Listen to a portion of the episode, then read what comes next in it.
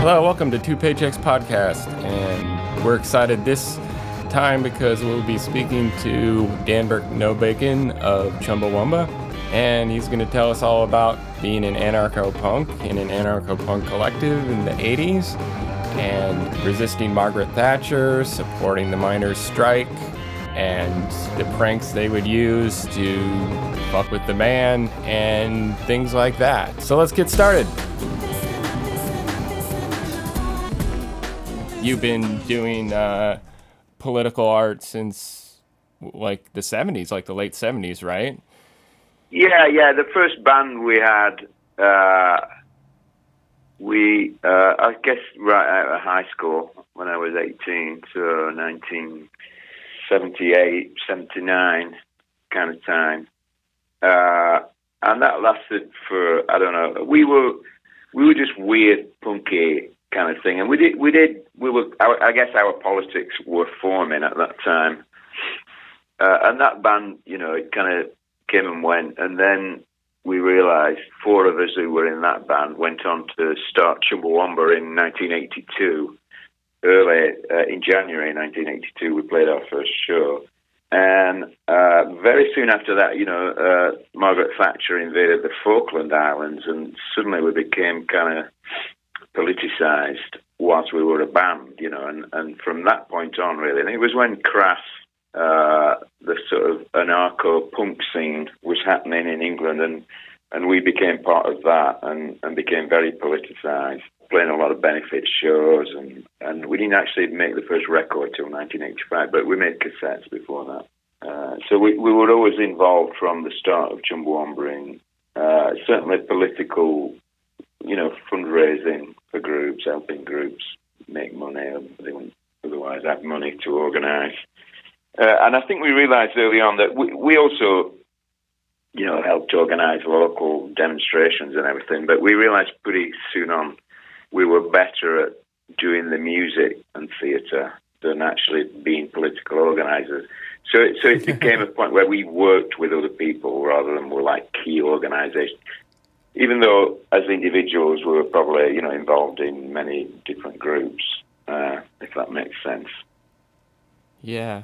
Um... Uh, you know, our first record label was called Agit Prop, meaning agitational propaganda, which was is uh, kind of like Bertolt Brecht, uh, his style of theatre. It's uh, you know, people said, "Oh, you like Bertolt Brecht," and we didn't know who Bertolt Brecht was, so we looked it up, and it's carried on. You know, I mean, I won't jump thirty years, but the situation now is probably as dire as it's ever been in my experience. I mean, we were born during the Thatcher Reagan years when it was pretty dire, and uh, of course yeah. the George Bush years. I won't say the Clinton years were much better, or Obama. Uh, but certainly now we're in a new new kind of ballpark where everything's under attack. Well, I guess that's. I guess we'll just. That was a qu- question. I was kind of. I guess since you're already there. Um, yeah, like so you were.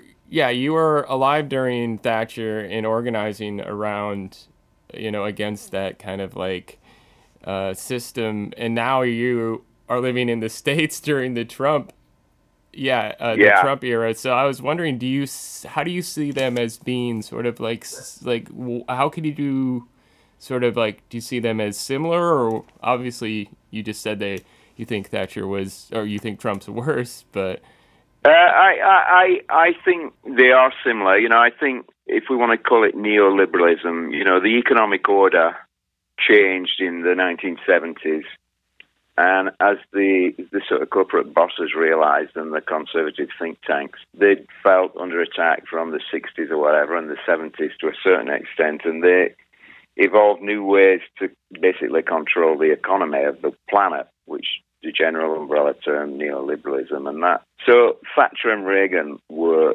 great initiators of that, you know, getting rid of regulations on corporations, uh, austerity, you know, it was a lot of poor people in the 1980s in northern England where we lived, uh, and their lives were made worse.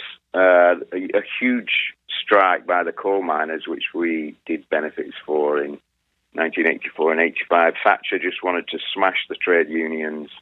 Reagan, similar approach. And that has carried on through successive presidencies here, whether Republican or Democrat. The Democrats might be a little bit cleverer about hiding it or, or throw a few more peanuts to to regular people, but you know the the the economic stranglehold really started, you know, with Thatcher and Reagan and has carried on. And Trump really and the GOP now uh, they they are like the extreme uh, result of all that. Right, right. Well, well, it's see. I was thinking. I mean, I can't think of any direct quotes, but like, I remember Thatcher. Well, whatever. I don't remember Thatcher. Um, but uh, I mean, I was a child, like like really mm-hmm. young during the Reagan era. But um, yeah, uh, there was. Um, she said similar things as as Donald Trump that like seemed like overly you know, sort of like fascistic and like yeah, yeah. There was a there was certainly a feeling of that then. Uh, you know, you know, and uh, you know, uh, Ronald Reagan wanted to put nuclear missiles on British soil to aim them at Russia. Uh, and and it was weird, you know, because Russia had the nuclear missiles too, but Western Europe, this is before the Berlin Wall came down, would have been destroyed, and the U.S. and Moscow you know, they had the idea of a winnable nuclear war. I mean, it never happened, but you know, people were huge protest movements against it. Uh, uh, so that was all going on, the Cold War, and then you know, uh, the Berlin Wall collapses. The CIA, whose job it is to undermine communism, didn't see it coming because it came from ordinary people. Uh, and and so George Bush Senior is president, and there's a moment in time where, okay, well, we can do something differently here. You know, and uh, there were certain Democrat politicians, and they called it the peace dividend. Right, we've won the Cold War, uh, even though it was like the people of Eastern Europe who rose up, but the the U.S. kind of claimed credit for it. Capitalism right, wins the day. Yeah. Uh, and now we could spend money on education and health, but they chose not to. They chose to spend it on the military. And it has got worse ever since. They felt, right, you know, the Pentagon's right. Now we can rule the world kind of thing. We can have military dominance over the planet. And you see, you know, Donald Trump saying, oh, the military is underfunded. We need to give, you know, X more trillions of dollars to carry on that. And the Democrats did it. They all did it ever increasing uh, military budgets, especially after 9 11. Uh, so we're in a, a very uh, tense situation, I think, because obviously, you know, even if everyone grows up, they have so much military firepower. Uh, there's no way ordinary people can fight that. You know, the whole Second Amendment thing, a well armed militia, absolute bonkers. Uh, so, but we do, you know, the planet, the uh, the health of the planet, our future ability to live on the planet depends on us overthrowing the economic system, which you know is at the moment going full throttle in the opposite direction of what it should be for the health of the planet under Donald Trump and the GOP. Uh, so uh, I don't know. And you look at history and revolutions, and revolutions kind of happen when the military or the cops join forces with the people. They defect from power. So uh, whether that is going to happen, I think there's hopeful signs. Uh, you know, people are so riled up. Uh, it, there's way more uh, people getting involved than I remember say during the 80s. We always felt marginalized. But now, like, I mean, where I live, just ordinary people who've never been on a demonstration or never, you know, uh, rung up their representative or people people want to do things. You know, they're so outraged because basically everything is under attack for most people, the 99% or whatever. Uh, so it's very interesting, shall I say. Yeah, I mean, yeah, like this is all very true. Um, so I guess that like, so like, um, you said in the '80s you were marginalized. Can you tell us a little bit about like what it was like to be a part of not necessarily just the the radical punk movement, but the you know anarchist movement in general during that time? Like, how did it feel? Well, well, Thatcher was the classic thing, you know. So. Uh so the Falklands War, we were on a demonstration in Leeds, the city where we lived, and I don't know, there's like a hundred people, and there's more people on the sidewalks who are, you know, pro uh, Thatcher, pro the war against Argentina, and the police are basically protecting us from the public. So we were very marginalised there. What Thatcher did, she basically picked on various groups and took them on one by one. So the coal miners. Uh, so it was like a divide and rule thing. She would divide the working class, you know, and the the the media, the in Britain, a lot of it owned by Rupert Murdoch, Fox, uh, Fox News, uh, boss owner, uh, very pro government, very uh, anti trade union, anti worker. Uh, and they can rile up certain parts of the working class population to to to vote for that, you know, uh, by simplifying the issues and making them black and white, uh, good versus evil. Oh, the miners are violent; they're evil. We can't support them, kind of thing.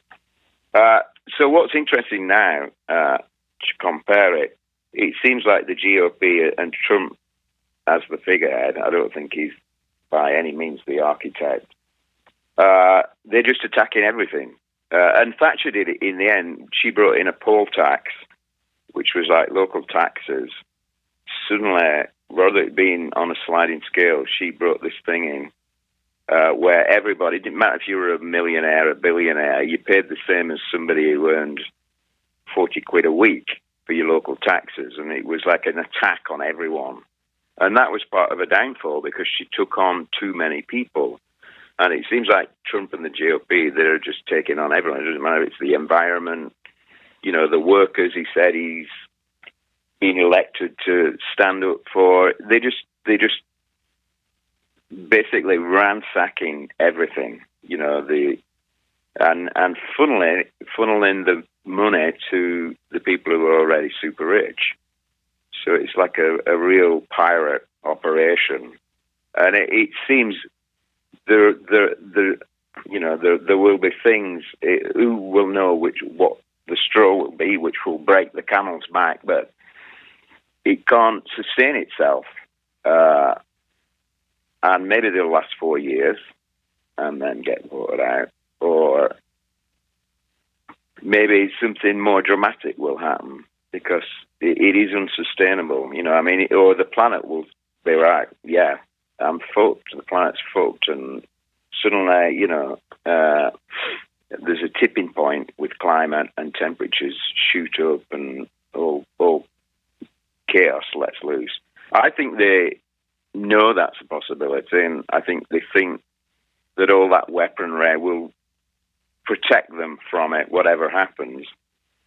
Uh, I mean, it's very hard to, uh, you know, the Pentagon know that by, uh, you know, dropping smart bombs and drone attacks in Afghanistan, in the Middle East, they know that people will get riled up, and some of those people will become terrorists. They, they've done studies; they know that, but it perpetuates their power. You know, the war machine, the the ability of Congress to to get trillions of dollars to the military.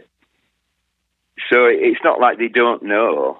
Uh, it's whether their plans, you know, are actually based in reality or cloud cuckoo land because nobody knows what would happen, you know, if the temperature suddenly does spike, which is possible.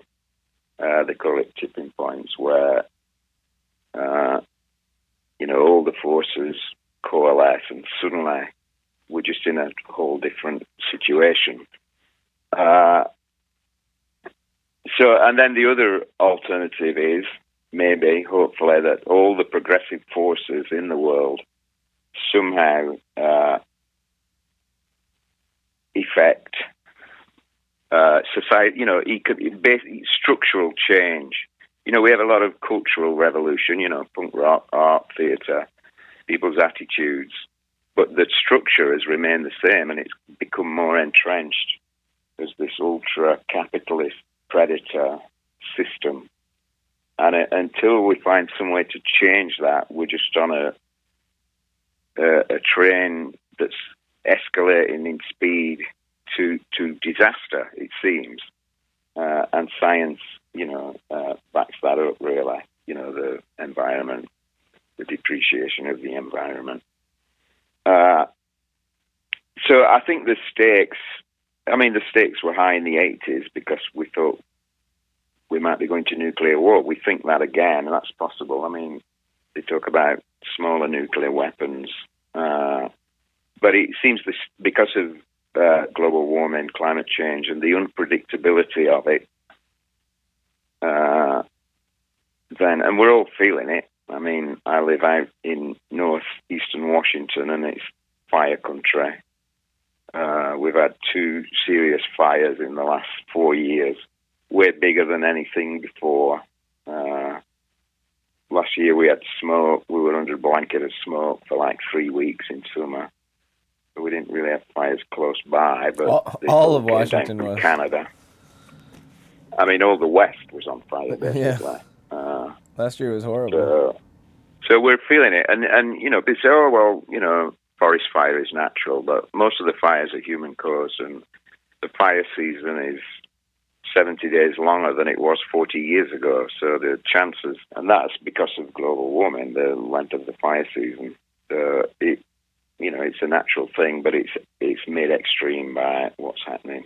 So I see myself as an artist rather than a political organizer. I do get involved in political uh, groups, you know, locally, what's happening here a little bit, uh, and supporting that. Uh, but I, my thing is, you know, art is uh, it is it's an essential tool in our workbox, if you like, because you know one other aspect of how things are run is that you know, particularly uh, public education, university education, it's been under attack for decades.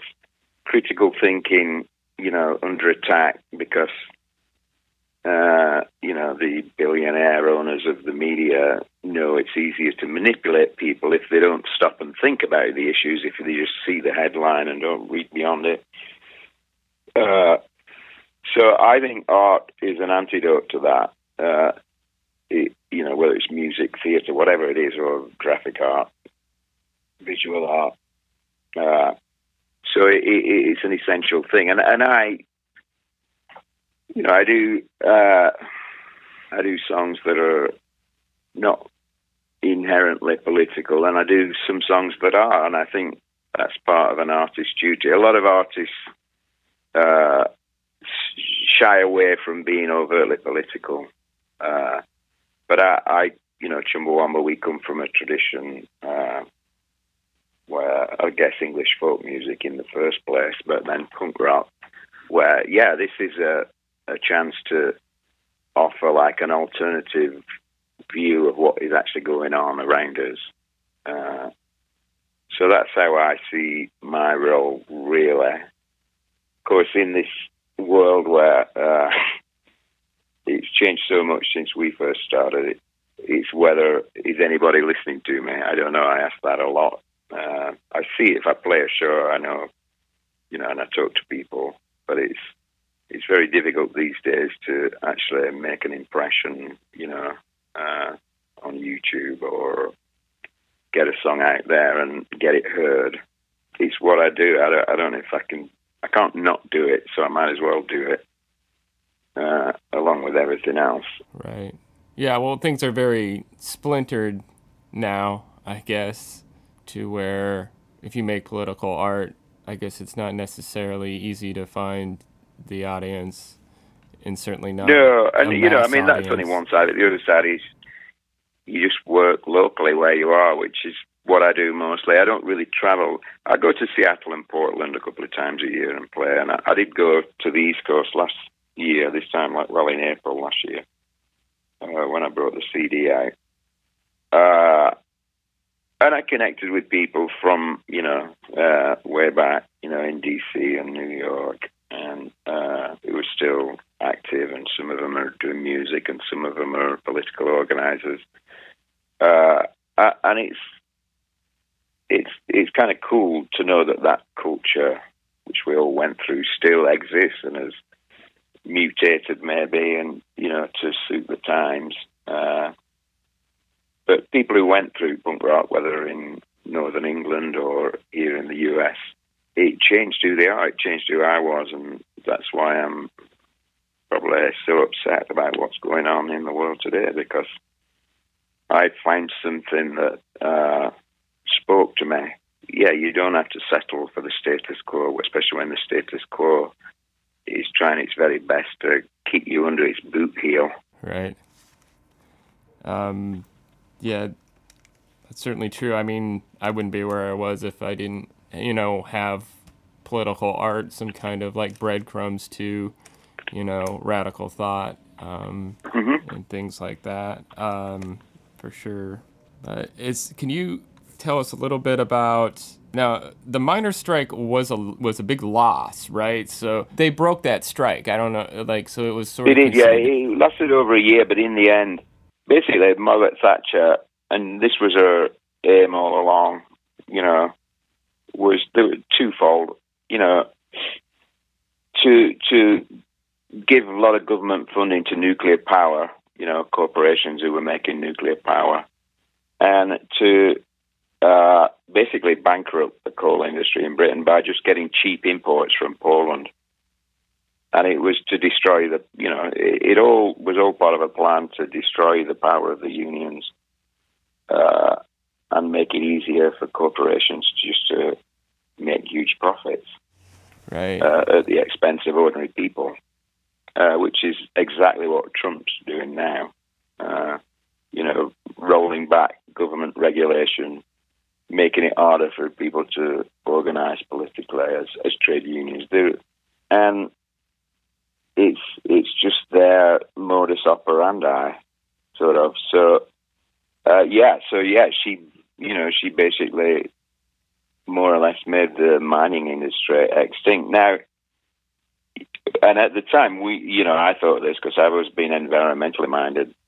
Uh, I had to make a choice: do I support the miners because they're producing this awful dirty, polluting substance, and you know a lot of them die young because of the yeah, just they inhale, uh, or you know, do I just sit on the sidelines? And and we kind of went through that, and we just felt, well, look, the, these are people like you know the people, the places we grew up. You know, they're just ordinary working class people, so we supported it.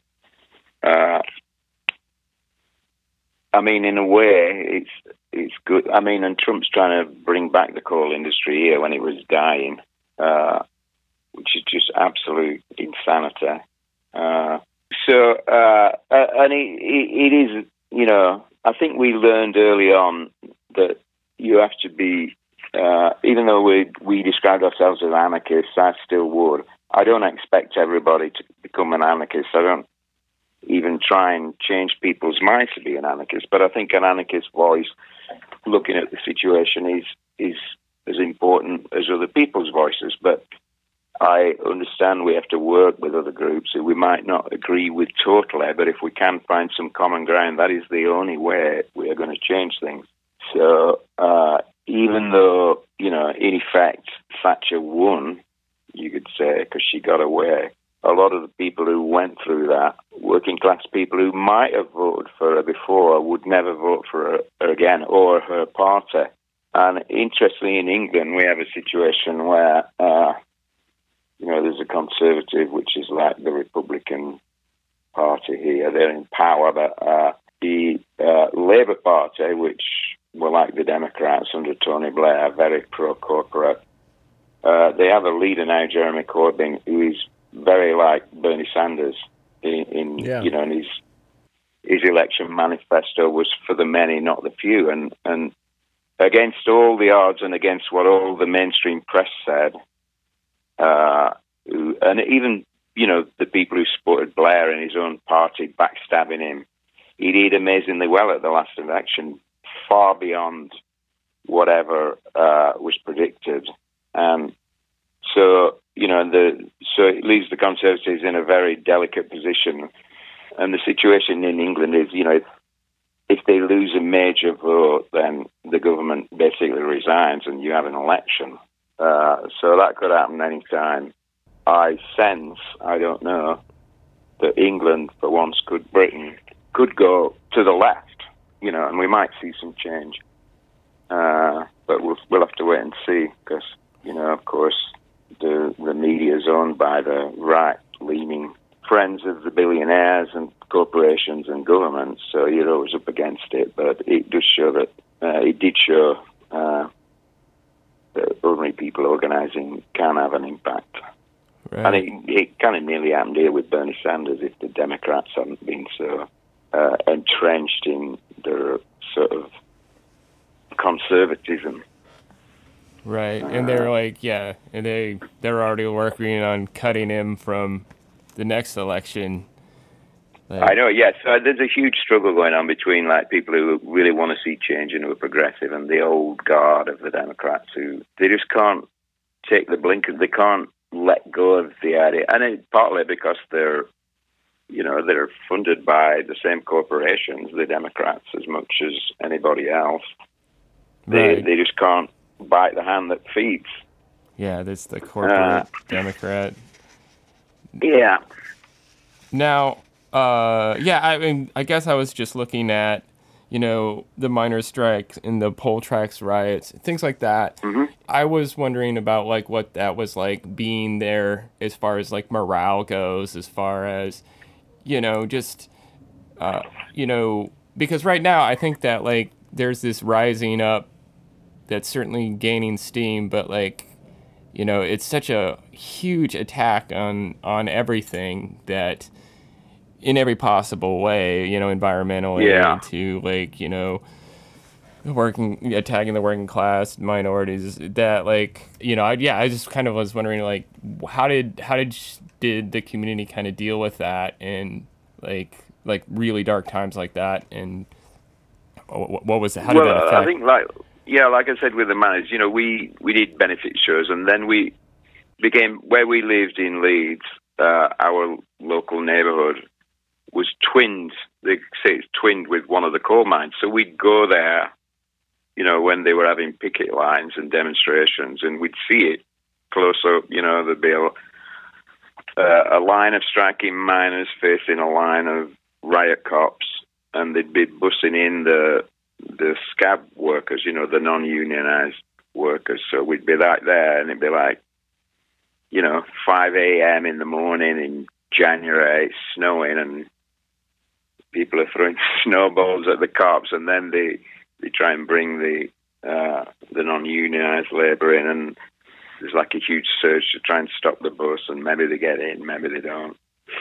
Uh, but it, it, it, basically those communities where you know which were built around the mines, so everybody who lived there was involved. Uh, so it, in a way, united the whole communities uh, there, the local communities around the mines.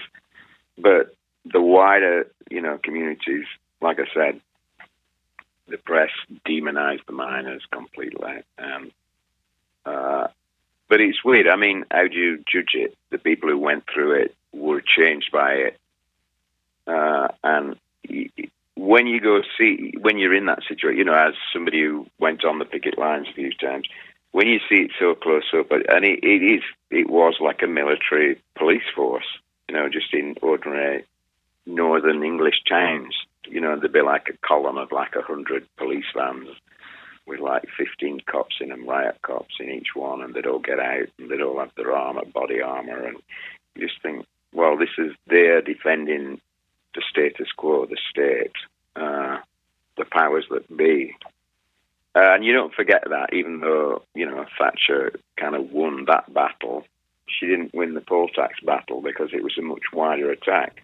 Right. And there was a huge demonstration in London, and it's the only time in Trafalgar. We, we got to Trafalgar Square, um, it is the only time I've seen the police run away. the, you know, the riot cops they held the line for a while, and people threw things, but it and it was a riot. And then they, you know, there was a charge, and they ran away, and and that was a huge morale booster at the time. Uh, but obviously, you know, the state regroups, and the next day everything's back to normal. But uh, they can't, you know, they can't take that away from people, that experience of demonstrating and seeing this small little victory.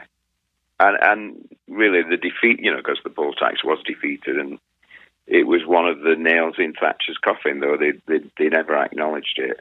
They said, oh, it's her own party backstabbing her that was a downfall. But uh, she, she'd taken on too many of the working class, and that, you know, in some ways, the poll tax was the straw that broke the camel's back for Thatcher.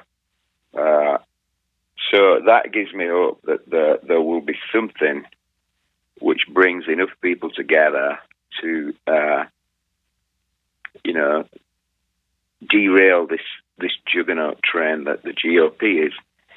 You know, after the last election here, uh, uh, 2012, I watched it. The you know Obama wins, and you just thought, you know, and the the demographics of who was voting, and uh, you just thought, how can a bunch of white guys ever win again?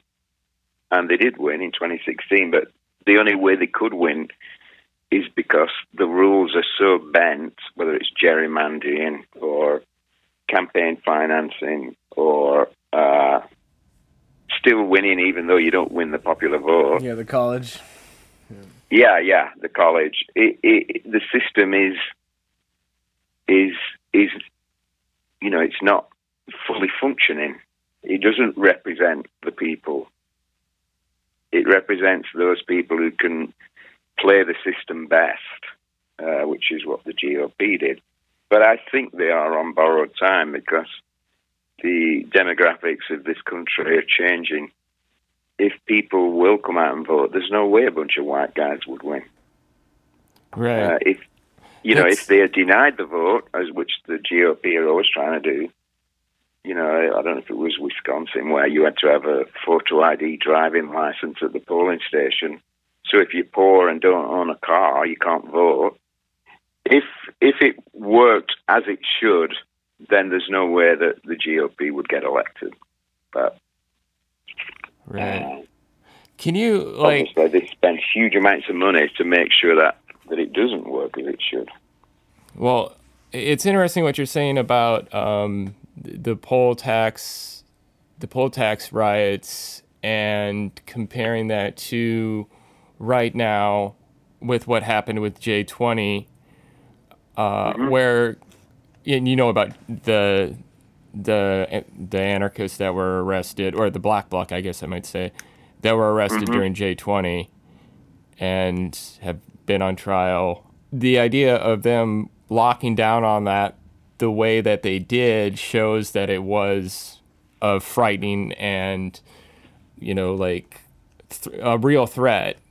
So yeah, yeah, totally, yeah. Oh yeah, they they. Uh, I mean, the you know the press, the media, the cops, they love to have someone they can identify, whether the identification is correct or not, who are the enemy. Oh, these people are trying to overthrow law and order, whatever. Anarchists obviously fit into that very conveniently.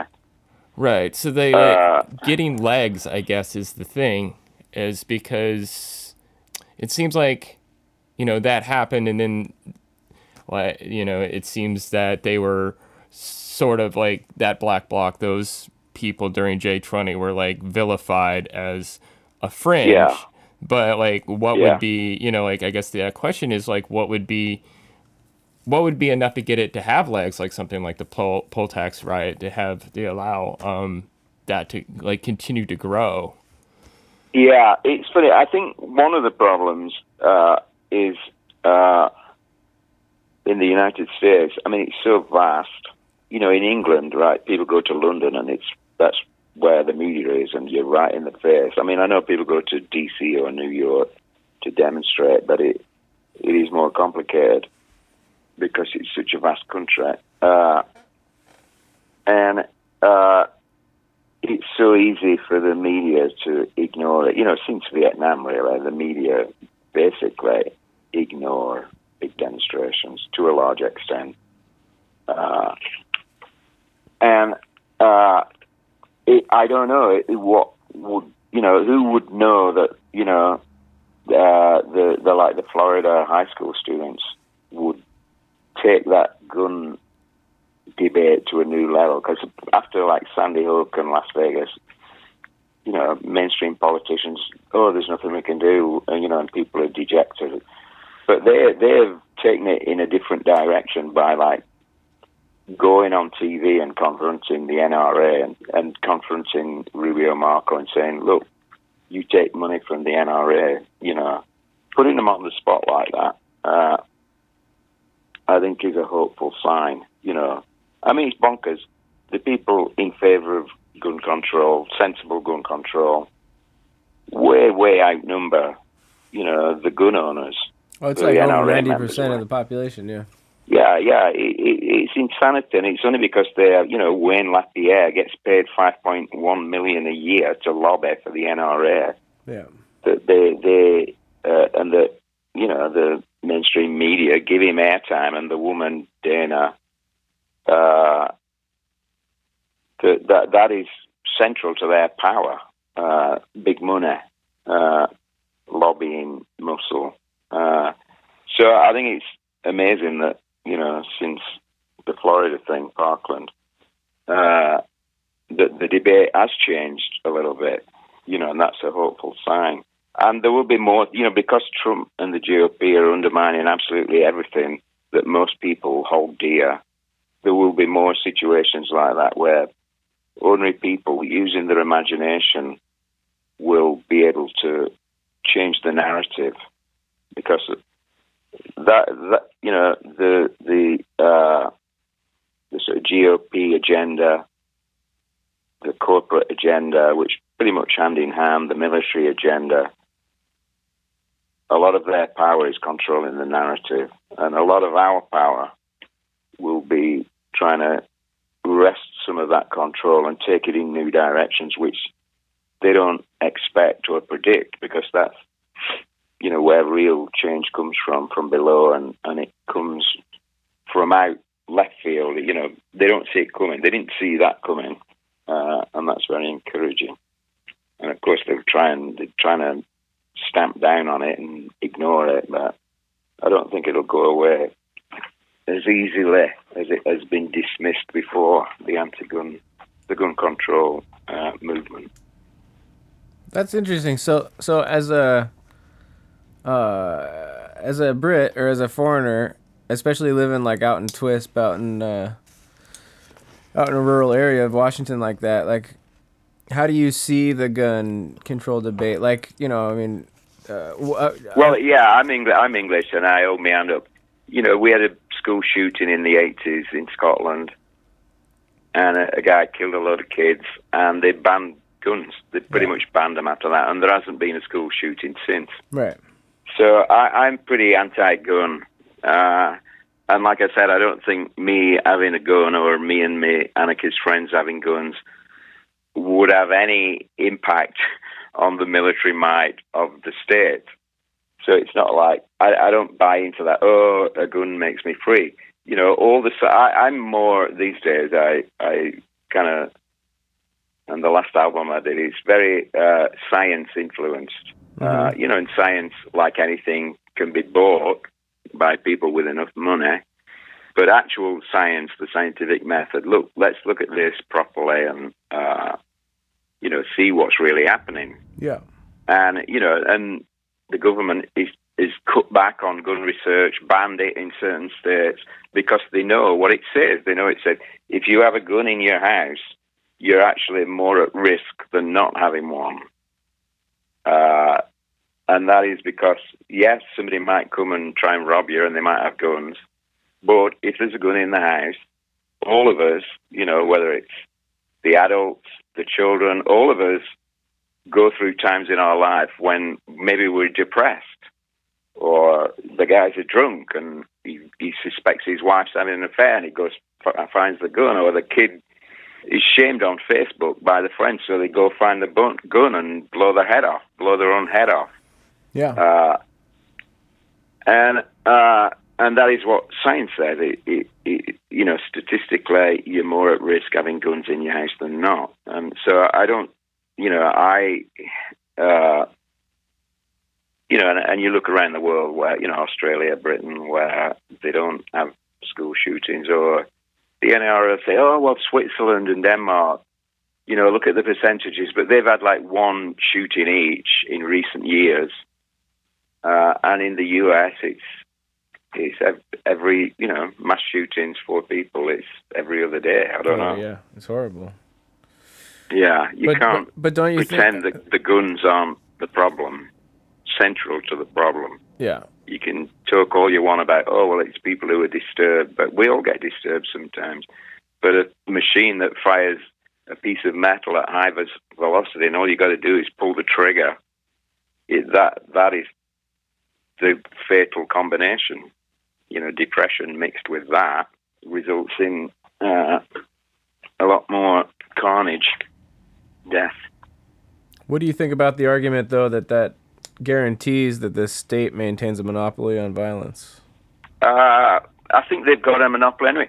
So They do, yeah. here's what I don't get: the NRA or, or the, you know, the and and there's a vast amount of guns, and they're owned by a small percentage of the people. Most houses don't have guns in them here, uh, but a, In a lot of house, you know, a lot of gun owners have a lot of guns. yeah, the ones that do, then they get a stockpile. Yeah, they they stockpile them and Yeah. they keep the gun manufacturers in business every time there's a a, a mass shooting because they're worried that they're not going to be able to buy them, etc. Uh, but uh, you know, the state have a monopoly anyway. The state, you know, they don't need guns to impinge on our freedom. They just get the NSA to look at our emails. You know, Right. I mean, all the guns in the world. You know, if you're a gun owner, your freedom's gone anyway because they have that monopoly on the the the technology that can look at emails or tap your phone illegally or probably illegally these days because they they they just renewed that law. Yeah. But uh, but you know, so I don't buy into that. We're we're not free because uh, the state does have a monopoly, uh, and the state is in the pocket of corporations. Well, um, I guess we could uh, we can move on a bit. Um, so Chumbawamba, I guess, made made all of its decisions collectively. Um, Uh, yeah, yeah, and and that you know that you know like we we came out of anarchist punk rock, and you know when Sex Pistols released Anarchy in the UK, we didn't know what anarchy meant, but we went and looked it up, and then realized, oh, there's an anarchist group in our town. We'll go to a meeting, and and so from the beginning we uh, operated as a collective. Uh, so if you're in the band, if you're going out playing the songs, if you're on the album, then you're part of the Chumbawamba and whatever money is made and whatever decisions have to be made. Uh, so that's how we did it. And we did it, you know, I did it for 22 years and then the folk element carried on for another eight years, so 30 years. Uh, and we still, you know, we still have business decisions to make today because people want to use the song or they want an interview or whatever it is. So, yeah, and that probably is why we did last so long because, you know, a lot of bands, I always quote Oasis. I don't know if you know the English band.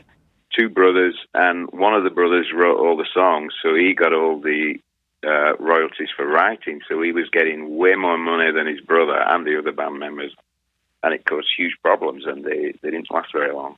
Yeah, I mean, it just seems a sense. It, it can be painful and difficult and hurtful at times, you know, because there's eight of us in a room trying to decide on something and we don't all agree. And so what do we do? And we come back to it and can people budge on it? And, but it, it worked for us, you know, and it's a much more uh, sensible model in the long run for organizing anything, really. right. Well, that's what's that's what's interesting. Is like you managed to, you know, pull that off for as long as you did, and it's like Yeah. definitely a testament to community. Um, and then it was it was everyone, right? It was like people that were just doing like roadie work were also involved in the collective process, right? Yeah, we, you know, I mean, the band was the collective because we booked the tours and, uh, you know, made the records or whatever. But we didn't share equally with the road crew because Right. the road crew changed. But Okay. we hopefully we paid them a decent wage. Right. You know, we didn't try and shortchange people. Mm-hmm. So And Yeah. you were living like in a squat at this time too. Um, you were all living together. Oh yeah, yeah, yeah. The first ten years it was a squat, and then we had to negotiate a rent agreement. But that was in a band house, you know, where we practiced and wrote stuff and uh, lived communally. Uh, so kind of more or less, if you lived in the house, you were in the band. Not totally, but uh, there were other people who, who kind of came along as well. Yeah, and then you know people fall in love and want to live with the partners, or we didn't we didn't all have children till after the big album. So, uh, and then that really, from there being no kids to people in the band in 1998, uh, by about 2003, there were eight children. Oh, So that really changed how we did things, including my two. I have twins who are now seniors in high school. So getting a little bit of money made you guys all comfortable enough to be able to provide for children. I guess, you know, we we did it for 10 years as a hobby. You know, we'd all had other jobs or in school, and then we did it full time. And we were making a living from touring, Yeah. but, you know, we were still late 20s, early 30s, and we didn't have kids. So, and then, yeah, I mean, you know, biologically, there's three women in the band, and yeah. We get into our 30s, and the body clocks are saying something, and it, it fortuitously fell at the time when we did make some money. Yeah. So I guess it made it easier, even though in England you don't need to, you don't need the National Health will deliver your baby for zero dollars. Right. Whereas here Uh, it's like thirty grand or something. Yeah, yeah. Do you uh, yeah. do you miss having a community like that, or is Uh, I do. I mean, I went to England in December, and I'm going in the summer. Uh, so I always hook up with the the guys. So yeah, I mean, it, I it, you know it was a huge chunk of my life, 22 years, and you know if you count one gig as a day of your life, you know, with the travel or whatever, then we were on the road for almost five years of my life right? uh, that way. Uh, so yeah, it's something that will always connect me to those people. You know, it doesn't go away even, even though I'm five thousand miles away from the rest of them. You know, and and this day and age, internet and Facebook, and I see what they're up to, and they're all pretty much still involved in things.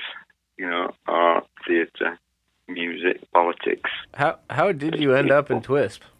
Uh, so my former wife, the mother of my children, she went to Evergreen College in Olympia. Okay. And there's a lot of evergreen people out here. So the people she knew in school, some of the people lived out here, so we came to visit. And we were going to go live in Portland, Oregon, but we thought, oh, we'll try Twisp, and we're both still here ten years later. Yeah, it's a beautiful area. The Maytown. it is, yeah, yeah, Yeah. yeah. Winthrop. You ever go to the? uh Do they still do that barter fair, that hippie fest out there? They do. I've been to it, yeah, a couple of times, yeah, You're out still back in? Ascot, yeah. Cool. Yeah. I mean that you know one of the cool things about living here there you know people are very big on community you know and especially after the fires uh Yeah. people come together in ways that I don't know if they do if it was a big city I don't know and uh you know there's like some Canadian corporation wants to open a copper mine up on the mountains and it'll just leach into the main river and nobody is in favor of it you know nobody absolutely nobody is in you know it doesn't matter where you are on the political spectrum you poison the river, then the whole economy of the valley dies basically. Whether it's like fishermen or you know businesses who they rely on people coming to ski or to come and camp and hike in the summer or just so it, it's you know that is one of those things. If they came and started doing the test drilling, then people would be up on the mountain camping out, you know, and sitting in front of the trucks. Uh, as it turned out, there's a moratorium, so but that could change at any minute. You know, if the government decides to pass laws to open it up. So yeah, there are things. You know, and I think you see it all over the world. I don't know if you read Naomi Klein. You know, where there are pipelines or oil, fossil fuel developments, if they're built, they will poison the local ecosystem. That is where people uh, come together across political lines. The class lines Uh, too. Yeah, it's yeah, interesting. and, I, and I, I mean it's weird that that it takes that to make us hopeful of yeah, like that's in this this rural. So a lot Yeah. of yeah, a lot of this organizing around the rural stuff is really interesting because that's where they're Yeah. poisoning things, and then yeah, there seems to be a lot of coming together. Like, like around fracking, there were like there Oh, will yeah. be like some wealthy NIMBY dude, and then like has to organize with like actual people that are like broke, and Yeah, yeah, you know. yeah. You know, I think it's like here. There's a very strong land conservation movement. You know, stopping land from being developed. You know, pristine habitat. So obviously they were all against it, and they have. You know, uh, I guess people who've worked as lawyers in Seattle and have retired, but they live out here, and they're still want to do something, and they're motivated and educated enough to to be able to stop things.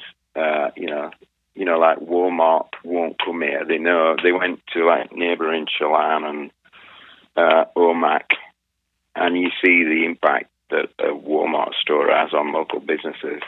But they re- they they look up the Methow Valley, and Winthrop, and because you know, like Vale Village had tried to build a ski hill here in the 80s and 90s, and it was defeated by just ordinary folks organising. Some of them lawyers, some of them just people who live here. Walmart realised there's, you know, it's not worth us even trying. Uh, Right. Well, that, that's yeah. I don't know. I think that like the rural stuff is is really fascinating because Yeah. I was you know recently read an article. It was like that said you know like it was by it was in an anarchist zine and it said like we've lost the cities and that certainly is true in Seattle with Amazon, but they're talking about you know the the opportunity that is in a small community, be it small towns or like just straight up in the country. And uh, I definitely, yeah, I just like have like met people who have done really crazy things around, yeah, organizing around fracking or around, you know, Yeah. environmental things Yeah. in rural communities. And since there is a threat to you know, some wealthy guy who bought a home out there, then all of a sudden there, you know, there might be more, you know, they have Oh to yeah, it, organize. it adds. Yeah, it adds clout to the the sort of campaign. You know, when when everyone comes on board, and whether they're wealthy or uh, not. But certainly, when you can tap into resources like law, you know, environmental lawyers, then it makes a huge difference to the uh, the strategies available. Right. Well, can we talk to you a little bit about your uh, your pranking? Um, Okay. that was like some. That's actually my favorite part of Chumbawamba. Um, there was, uh, you played a fundraiser for Princess Di. Is that correct? So yeah, some of these were just made up. You know, we just Right. wrote a press release, sent it to the music press, and they printed it. Right. So it was like, so we, you know, we, I think throughout, maybe the first couple of years we were like really serious, pro-faced anarcho punks, and then we kind of realized, look, well, we're not like that when we sat around at home. We're all goofing around, and humor in uh, art is a very powerful weapon, and but also it's just something that comes kind of naturally. So why not, you know, spoof something in a song or or why not go beyond the confines of the stage and take it out there? And you know, and we use theatre on stage, so it, and it's part of like a theatrical tradition to take it beyond the music, perhaps you know, add another dimension to it, uh, and then certainly in a political demonstration protest sense, I think theatrical spoofing is is uh, you know if you're making the powers that be look ridiculous, it, it's a good way to get an idea across, and certainly that kind of served us in good stead when you know. For instance, we're at the Brit Awards, which is like the British Grammy Awards, and the Deputy Prime Minister sat there, and who's like the equivalent of the Vice President, uh, Tony Blair's right hand man, and yeah, let's let's make him look ridiculous, throw this water on him, and say this is for the striking dock workers that you've just sold out, and it's on the front of all the newspapers the next day. Yeah, stuff like that is is is interesting, and it seemed I definitely seemed more common within like leftist circles to use more pranking, more Yeah, yeah. like I don't know the Pie Brigade. I think stuff it just, you know, I mean, it, it just seems kind of, like I said, it's kind of normal and natural, but without it being, you know, preconceived or, oh, this is a really good strategizing tool. It, it just seems you're to, if you can make people laugh or smile, you're to engage them more. If even if, if you're just playing a show and you want people to like you, or you want them to hear your ideas, you know, it's just seems uh, just a very human thing to do to make fun of that, whatever it is that imposes on our lives, because it takes away some of the power of it, even if only momentarily, and it, it allows you to uh, relate to other people in that. Right. So yeah, like I guess I should say a few, just so like people that you know aren't really aware, but like there was the middle, which was was that the the Yeah, yeah. So that we took that a step further. We did we did the press release, and then I think we actually recorded some songs. We definitely staged a photograph, and you know the the Liberal Party in Britain at that time, the middle way. That was their kind of slogan. So we pretended we were like a pro-liberal, the liberal, the political party group, you know, because you would have like left-wing groups and right-wing groups, but uh, oh, we, we're just going to spoof them for the sake of it, just to show how ridiculous their approach is, because they're trying to take the bits from the right and bits from the left and blend them together, and and and it was a hopeless disaster for them. And they, I think we sent it to the Liberal Party headquarters, and they said, "Oh, you've got to come play the Liberal Party convention." It never went quite that far, but we did have the letter inviting us to go play, right? which was kind of funny. Yeah. Um, and you did you actually play a fundraiser for Princess Di? Was that like No, no, that was just a press release. it was another press? Release. But release? it would just it would just us demonstrating that. But if they take this seriously and they print it, knowing who Chumbawamba are, Mhm. then what else are they printing without stopping and thinking? Oh, this actually might not be true. uh, if they're so easy to fool them, then it was more about the, the the sort of gullibility of the music journalists who we were always kind of at war with anyway, because the English sort of mainstream music press was always, oh, politics is boring, blah, blah, blah. Chumbawamba, they're just, you know, totally boring. Nobody likes them. but they, these are just like conservative, like kids who've just got out of college and suddenly they get a job at the New Musical Express and they're pretty clueless, a lot of them. So, yeah. Yeah, well, that, I guess like I don't know. That was always such a powerful tool uh, that I feel like we see so much like less of now. Um, Is the idea of like actually punching up, you know, in a humorous way. I guess it, it's interesting, and this is where I, I kind of just wanted to bring it into a more current context. It seems like a lot of that, like sense of humor, a lot of that has been appropriated by the right wing. Yeah, I don't know. I mean, it's funny in this country, you know, like because left wing radio doesn't really exist, you know, in in the same way that right wing radio does. And it, partly, I don't know, it's because they're not financed. And when they have tried to do it, I guess it, it kind of suffers somehow. Partly, I'm sure it's a financing thing. A lot of rich people are uh, naturally lean to the right wing because they see the right, you know, GOP I'm talking about and beyond as protecting their privilege. Right. So uh, privilege naturally attracts money, where you know left wing socialist doesn't in the same way. You know, I mean, it's like you know, I get probably like twenty begging emails a day from environmental groups and prospective Democratic candidates, which I can't possibly, even if I wanted to, I can't afford to finance all these people. But you know, if you have someone like the Koch brothers who have pledged 400 million to the next election cycle. Uh, and then you look at the tax cuts that Trump brought in, and they they will probably get 1.4 trillion over the years in tax cuts. They're not actually paying any money out, it, so they're getting it all back in tax cuts. It was a great So, investment. yeah, so. Uh, that's what I mean when I say privilege tends to protect itself, and that's what we're up against. Right. And I think the humor, you know, you can't really market it, it but it, it, it draws people in. And even if it, you know, I mean, this is what the music press used to say, like, oh, down with capitalism. But capitalism's still there after you've sold your records. But that's not the point. and it's like, we're just a small part, artists are just a small part of a whole community of dissent, which is all over the world, which is uh, people who've had enough of the way things are organized because it really does not benefit most of the people. And I think humor is just a small part of that. I don't know. I mean, you know, I watch the some of the stuff on YouTube, you know, the late night talk shows when they've just passed some new outrageous law and I laugh, even though it's like that is serious shit that is going to result. People will die because of that law, whatever it is, whatever they just brought in. You know, the Tax Act. People will die because of that because they can't afford to survive.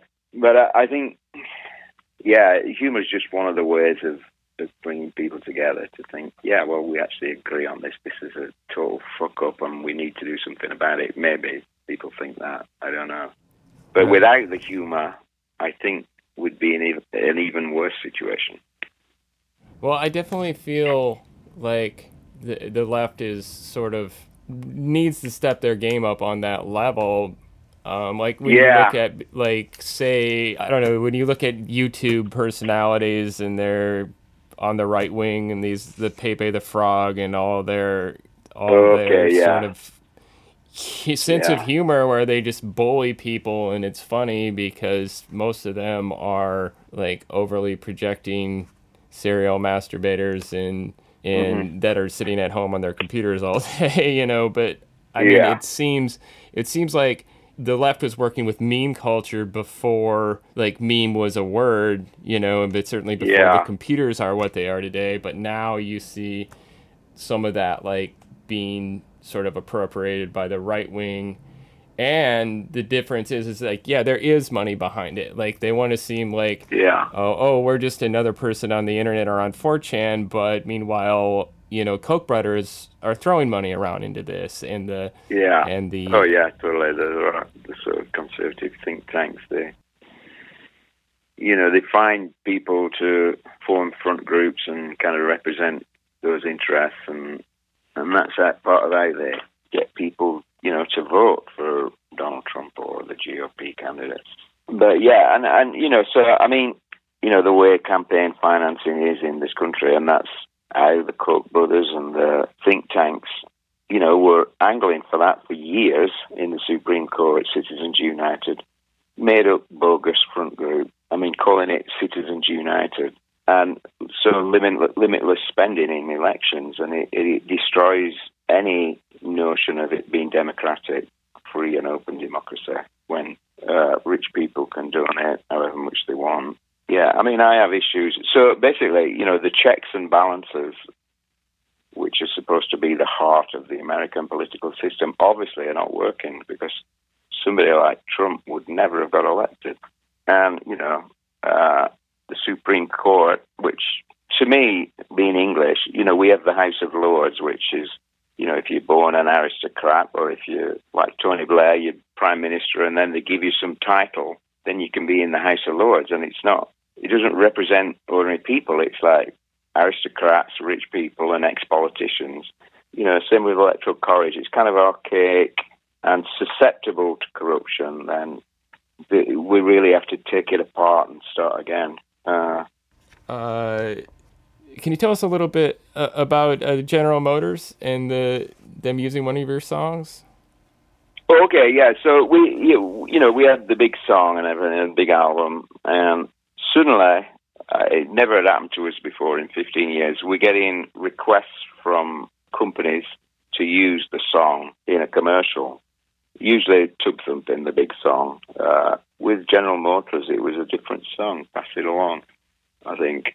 And anyway, we were in Italy on tour the first time it happened, and it was like the Fiat car company. Oh, we'll give you like you know, fifteen thousand dollars if you let us use the song on an advert in Italy, and we're like, no way, you know, supporting car culture, the fossil fuel oil industry, no way. And then somebody said, well, why don't you take the money and give it away and give it to somebody?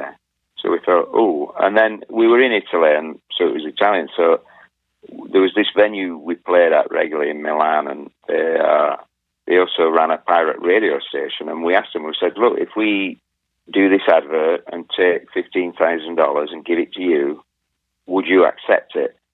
And they said, yeah, of course we would. That that would keep us going for like five years.